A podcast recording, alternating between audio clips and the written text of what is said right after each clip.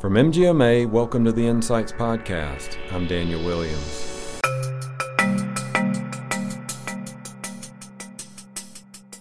Well, what it means to you, Mr. CEO or Mr. CFO or managing partner of the practice, is what this means to you is that you have $250,000 at risk because your days in AR is higher than the benchmark. That's Patti Peets talking about revenue cycle management. We'll hear more from Patti about empowering your staff for growth and the rise in overhead costs later in the show. But first, a word from our sponsor. The rapid rate of industry change, increases in staff burnout, and patients becoming payers make it challenging to stay in control of your practice performance and get paid for the services you provide. Master your revenue cycle with the number one cloud based revenue cycle management solution, CareCloud Concierge, a strategic combination of modern and intuitive software, real time analytics, and our expert revenue cycle management team to help your practice improve profitability and eliminate administrative burdens while staying ahead of industry change.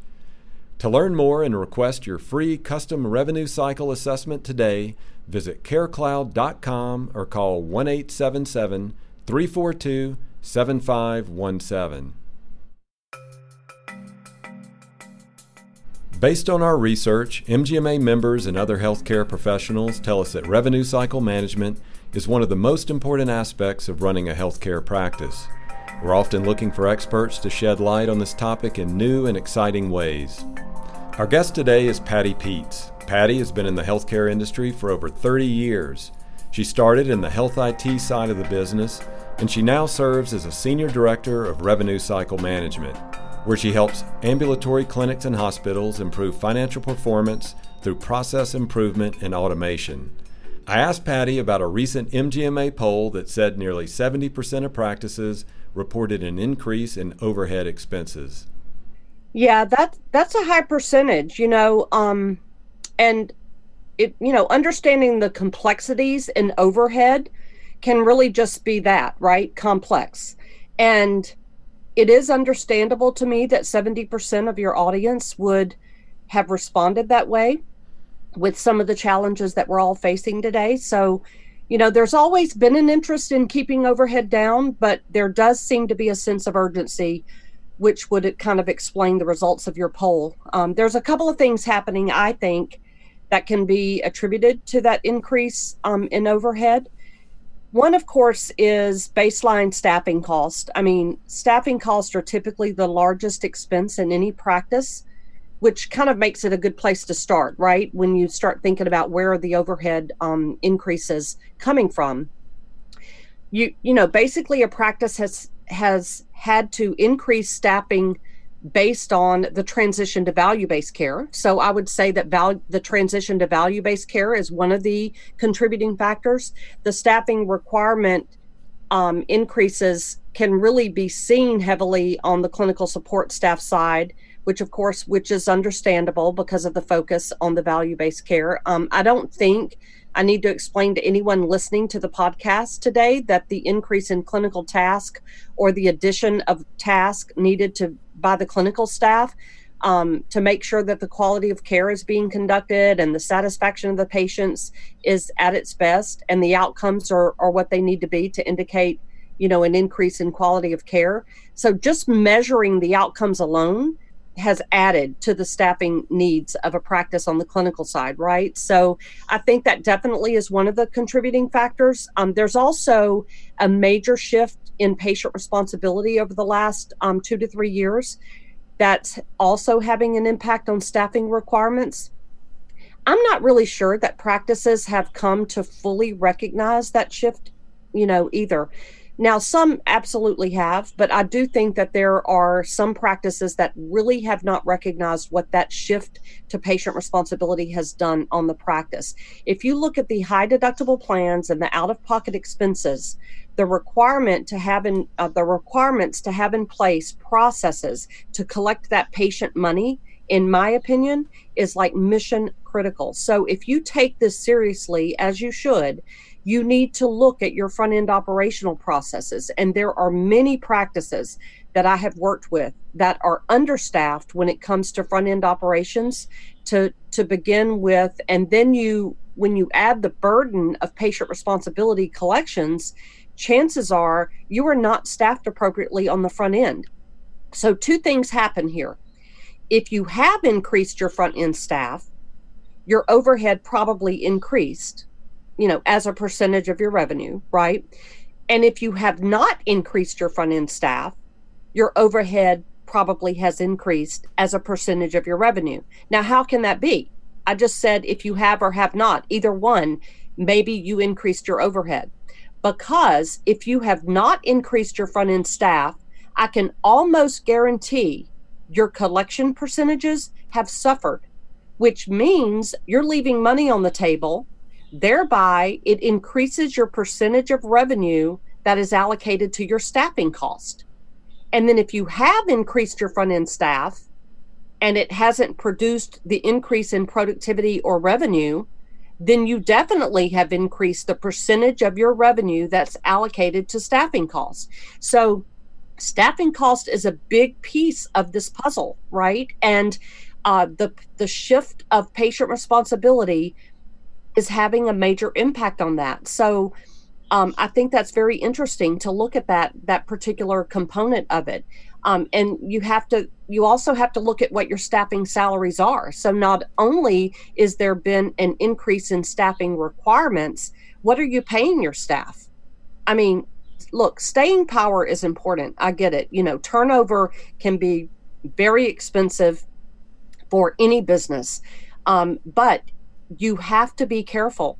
You need to make sure that you have the right people in the right role doing the right things at the right price. So if you've had to raise your salaries, you should also be assessing the personnel roles and shifting some things around to make sure that you align the staffing cost with the roles and the value of those roles that they bring to the practice uh, you have to consider the contribution of employee to the higher than market salary if you have raised some of your staffing uh, salaries and benefits. And then benefits is another one, right? So if you think about benefits, um, I mean, staffing cost is typically, you know, the, the largest uh, cost that that a practice has. And then part of that is also going to be the benefits. So i mean if you look at benefits that might be 3 to 6% of your total revenue is spent on benefits to your employees. So you have to look at that. And if you look at the health insurance premiums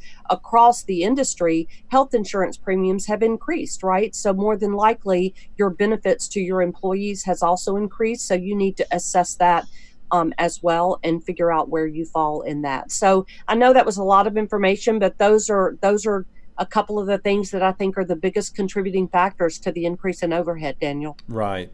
Now, you've identified the expenses that they're rising, but offline, you and I communicated, and you also believe there are untapped revenue opportunities at practices you're going to be speaking on that topic at MGMA's annual conference. Your your session is actually I, I, love this title, empowering your staff as ambassadors for growth. And I wanted to talk to you about that. Is is there really an opportunity for staff if properly equipped to drive growth? I mean, how how does that happen? Well, absolutely, there is. So, you know, employees are the lifeblood of a practice.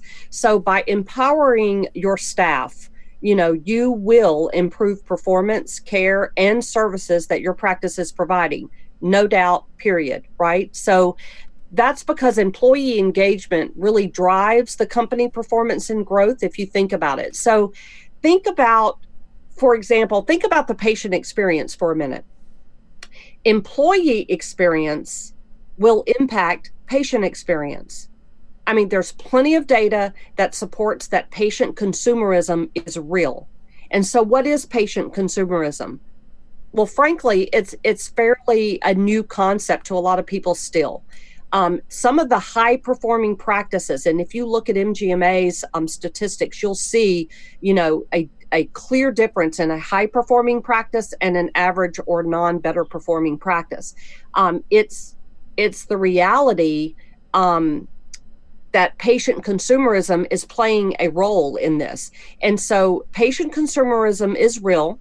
And it's really the reality that patients are now seeing themselves as consumers for really the first time in the healthcare setting. Now, obviously, we're we're all consumers in uh, every other aspect of our business uh, of our life, right? Where, you know, we get up and we you know listen to spotify or you know we do something technologically on our iphone our smartphone or uh, computer. We i mean i order groceries online now and then just go pick them up. I mean it's just crazy right? So we are definitely consumers in every other aspect of our life. But in the healthcare setting we it hasn't really been that right? So because we we as we we go in as a patient and in the past we might may have a copay or we may not. But now back to that whole shift of patient responsibility because of the high deductible plans and the out of pocket expenses now more of that my healthcare cost is coming out of my pocket. Therefore i'm going to see myself more as a consumer. And then the other thing is that the technology boom where if every other aspect of my life I'm have a modern experience, except when I'm in the healthcare setting, that starts to play a role in my experience that I have with that practice. So that means that they have demands. Patients now have demands that need to be met, or they'll leave and seek healthcare elsewhere. So your front end staff is mission critical to this effort. So, and not only will will this impact patient retention, it actually has a huge effect on your collections of the patient responsibility. So I mentioned that shift earlier.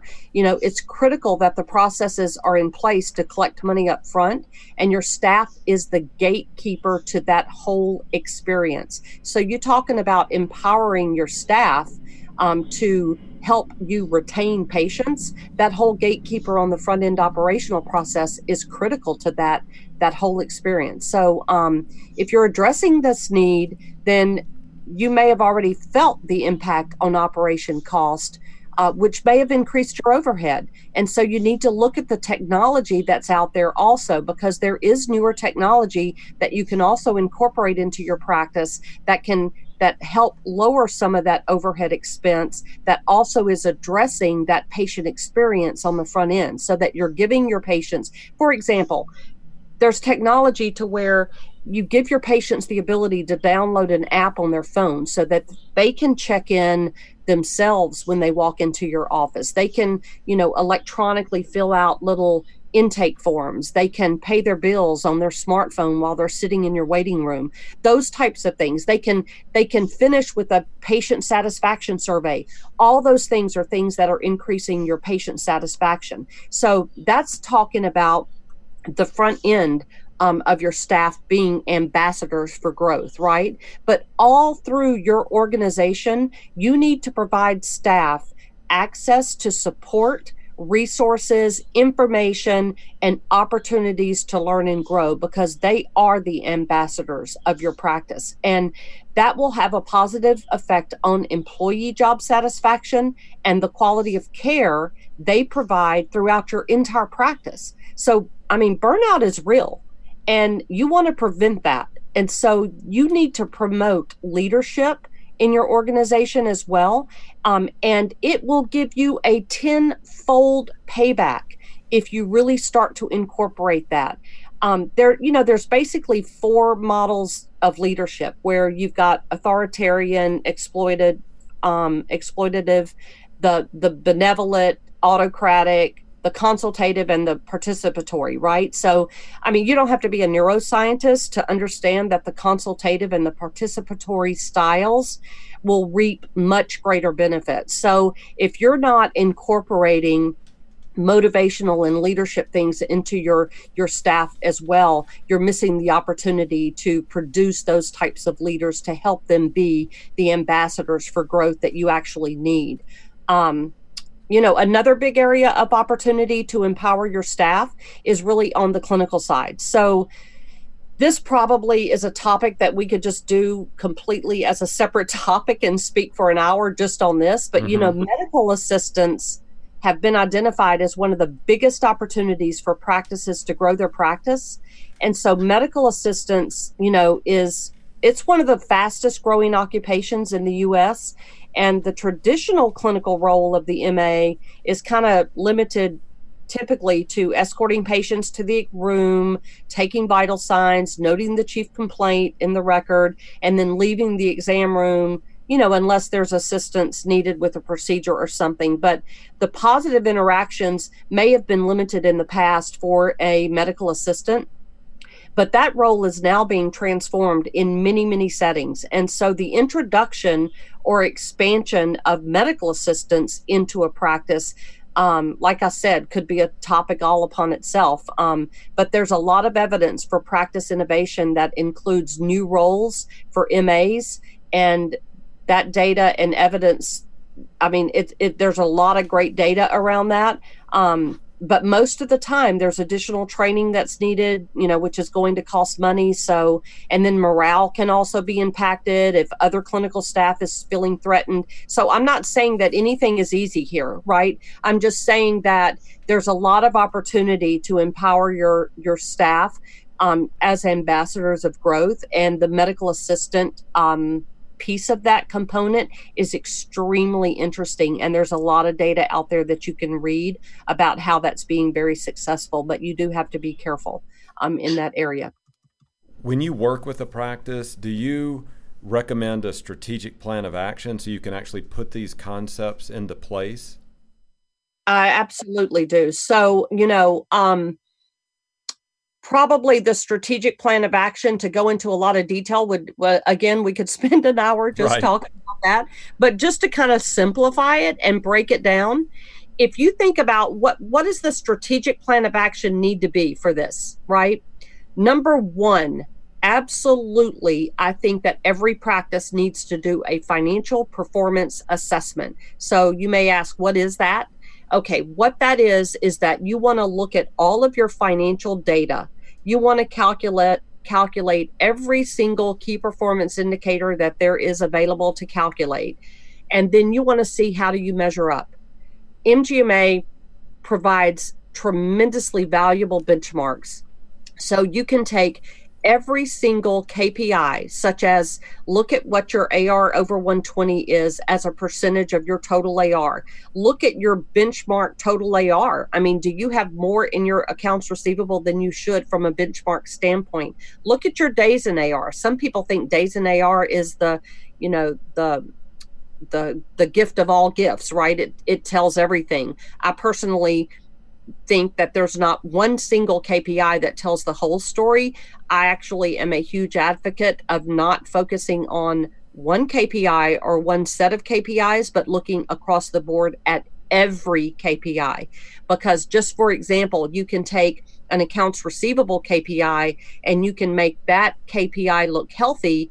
But guess what? There's a there's a number of ways to make that look healthy. One of them might be adjusting things off that otherwise could have been collected and then your AR may look healthy but it doesn't mean that you collected all of your potential collectible dollars right? So i think it's very important to look at not only one set of KPIs but look across the board at all KPIs and i am a huge passionate believer that data tells all the story, right? So it's all in the data. And you can trust your data by looking at the data, assessing that data, calculating your KPIs, and then you will see that those KPIs start to tell a story. And then that's the number one place that you want to start is you want to do that financial performance assessment and find out is there really an opportunity to make some improvements in revenue because you're lacking in certain areas? And what does that dollar value look like? What is the opportunity and how much money is possibly being left on the table? Then you want to start to explore where those areas are and why it's happening. And the very next thing I would do from a strategic plan is I would immediately go into a complete personnel staffing assessment where you want to look at not only the the people that you have in those roles, but you want to look at every role and every function of your practice and make sure that you have the appropriate number of staff in each of those areas. Um, and then you want to look at what those staffing costs are to make sure that you're paying appropriately for the value that those roles bring to your practice. Then you obviously want to do number three, like a cost analysis of all of your other costs too, where you're looking at uh, supplies, equipment, labs, all of the things that go into every single cost component of your practice to do a full blown cost analysis. Uh, and then I, I, would also suggest two more very simple things, and that is an employee satisfaction survey and a patient satisfaction survey. Um, and then those two things can kind of also tell you where you need to hone in on uh, the employee personnel assessment and make sure that your employees are satisfied. You know, I mentioned where you need to incorporate leadership and motivational things into your into your practice. Absolutely, you should do that. Um, if you do that, it's going to just um, you'll you'll get tenfold results in doing that. So that employee satisfaction survey can give you insight into what the real need of you doing some of those things are for your employees. Um, and then the patient satisfaction survey will give you a lot of insight into what types of patient experiences are your patients having and then that will kind of address some of those things that we talked about when I talked about the patient consumerism thing. So those are kind of five things that I would that I would highly recommend for any strategic plan of action uh, to put some of those concepts into place. Mm-hmm.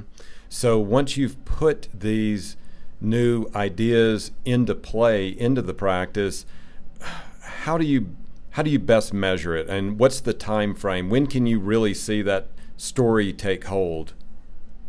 Well, I mean, the time frame usually, I would say that a lot of um, you're talking about like change management, right? So any any big strategic plans or things that you do to make changes, I think that you're gonna it's going to be at minimum a three to some, a three to six month window before you start seeing some of those results from your strategic plan of action, right? Um, and I think that's just kind of an in general a timeline where I think that you need to give yourself three to three to six months to start seeing some of the results.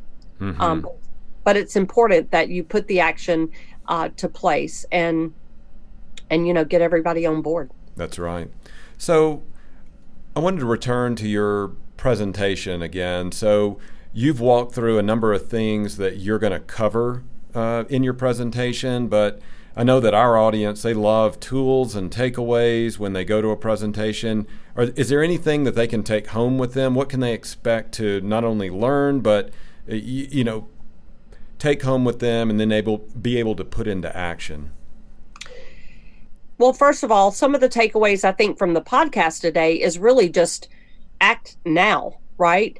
Um, really do something right now. Don't wait. I mean, there's no reason to wait. I mean, take action now. But then if you if you the takeaways from the session at the MGMA conference is again, I think that I hope the takeaways will be that people will feel compelled and motivated and energized to take uh, to put together a strategic action plan and then act upon it me- uh, immediately. Right. Um, I think it's important to also know that when you empower your staff, it's fun to watch things happen. And so it's very important to then share that information with your staff and share those results. Um, I believe in measuring everything. So, you know, when you get through with one of my sessions, you're going to have all kind of tools and ways on how to measure it. So, you know, it, it always comes down to the numbers. And like I said, the data tells it all. So, what's very important is that if you're going to, for example, conduct the financial assessment, you want to make sure that you understand how to conduct that assessment, how to understand what those key performance indicators are telling you. And then, more importantly, um, you know, I, I know a lot of practices that know how to calculate a KPI, right? So it's like, yeah, so my KPI, let's say my days in AR is like 50, which is higher than it needs to be. And let's say that the benchmark is 34 for my specialty. And I think what's really missing in some cases is that somebody may know how to determine that their KPI is 50, but what does that really mean? I mean, that's the piece that sometimes when I'm working with the practice, it seems like I'm filling that gap. And it's it's really fun for me because it's really not that hard to convert that to a dollar value but a lot of people have never gone that extra step right? That extra mile to where yes they know that their days in ar is 50 but they can't really tell you what does that mean to the practice. Well there are true methods and techniques that you can use to take that that days in ar and honestly it's all mathematics which i happen to love the the subject of math but you can take that days in AR, that's 50, use a mathematical formula and say, what does that mean to me? And then you can literally convert it to a dollar value and say, well, what it means to you, Mr. CEO or Mr. CFO or managing partner of the practice, is what this means to you is that you have $250,000 at risk because your days in AR is higher than the benchmark. And if you were to get that days in AR down to 35 or 32 or 38 or whatever the benchmark is for your specialty, what that would mean is an increase in cash, uh, an influx in cash of you know 150,000 or 180,000 or the larger the practice it could be as much as 400,000 or even more as an immediate influx in cash if you could just take measures to bring that days in AR from 50 down to 35. The other thing is the importance of how critically in, important it is. When you talk about the word empower that is such a great word.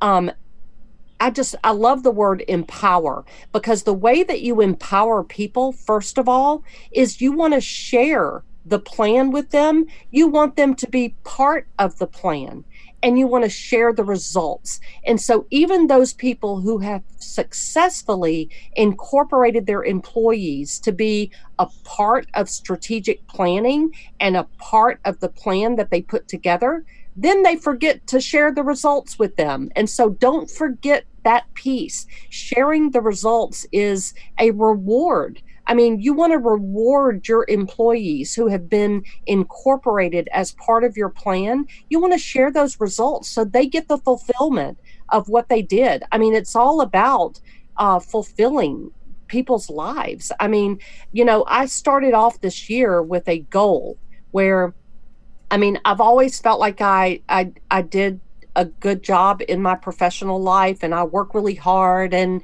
you know I do all those things and I know a lot of people do right um, but I had a goal this year to where I needed to kind of work on my life work balance as well because although I felt like I did really well on my professional side i felt like you know i'm lacking some areas in my on mm-hmm. my personal side so you know i kind of personally had a goal of a like of life work balance as being a goal that I wanted to improve in this year. And so if you apply that to every conversation that that that you even have, um, you know, this is the practice, the people that are running the practice, this is their life, but it's also their employees' lives, right? And so if you believe in that life work balance, then help your employees find it. And I'm going to tell you, if you help your employees find life work balance, um, you will reap rewards tenfold. And part of that life work balance is to include them in what you're trying to achieve and what you're trying to accomplish. And so, to me, using the word empowering your staff is just perfect for this topic. Patti, thanks for joining us today. Oh, it's my pleasure, Daniel. Um, thanks for having me. Well, that's going to do it for this episode of Insights. Thanks to CareCloud for sponsoring today's show. Also, thanks to our guest, Patti Peets. Patti can be heard speaking at MGMA's annual conference, October 13th through 16th in New Orleans. For more information, check out our annual conference blog at mgma.com slash fuse. To register, visit mgma.com slash bigeasy19. If you like the show, please rate and review it wherever you get your podcast. We love hearing from listeners about the show. If you have topics you'd like us to cover or experts you'd like us to interview, email us at podcast at mgma.com. MGMA Insights is presented by Craig Wiberg, Rob Ketcham, Decklan McGee, and I'm Daniel Williams. Thanks for listening.